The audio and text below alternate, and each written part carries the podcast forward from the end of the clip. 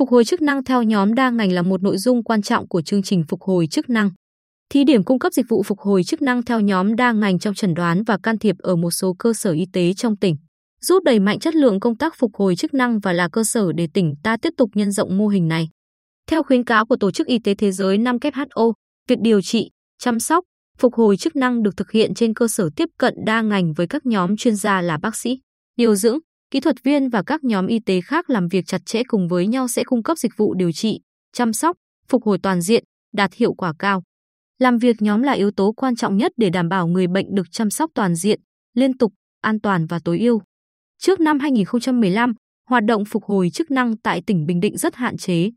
Đến nay, do nhiều lý do chủ quan và khách quan, các cơ sở phục hồi chức năng chủ yếu vẫn đang thực hành theo hướng cũ là vật lý trị liệu.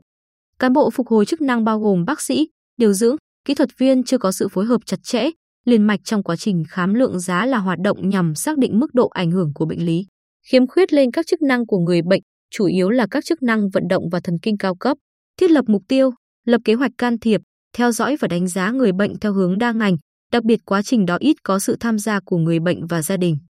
Theo bác sĩ Võ Ngọc Phải, Giám đốc Bệnh viện Y học cổ truyền và phục hồi chức năng Bình Định, từ năm 2017, với sự hỗ trợ của một số dự án, nhiều bác sĩ, kỹ thuật viên được đào tạo bài bản, chuyên sâu tại các chuyên ngành như vật lý trị liệu, hoạt động trị liệu, ngôn ngữ trị liệu, công nghệ trợ giúp.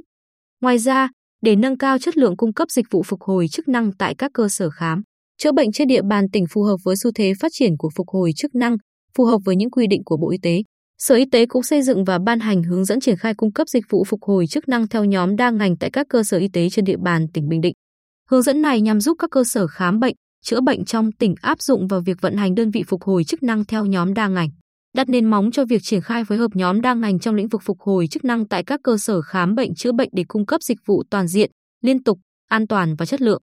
Theo kế hoạch của Sở Y tế, từ ngày 28 tháng 10 năm 2022, một số cơ sở y tế trong tỉnh thí điểm cung cấp dịch vụ phục hồi chức năng theo nhóm đa ngành.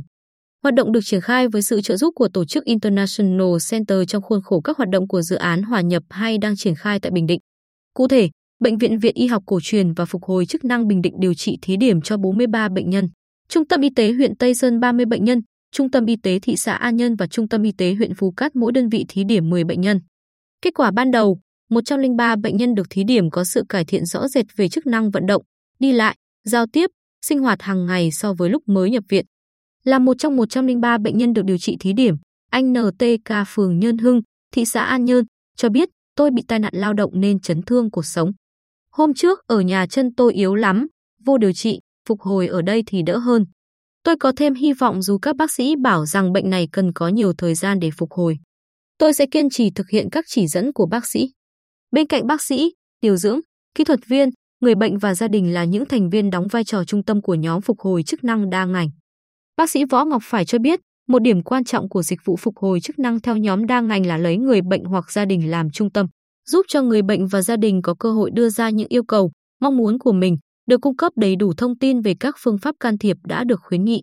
Các mục tiêu can thiệp dễ dàng đạt được hơn nếu người bệnh tham gia tích cực vào quá trình can thiệp, những nhu cầu, mong muốn đạt được của họ được quan tâm, xây dựng mối quan hệ với người bệnh, gia đình là những thành viên có giá trị của nhóm phục hồi chức năng đa ngành.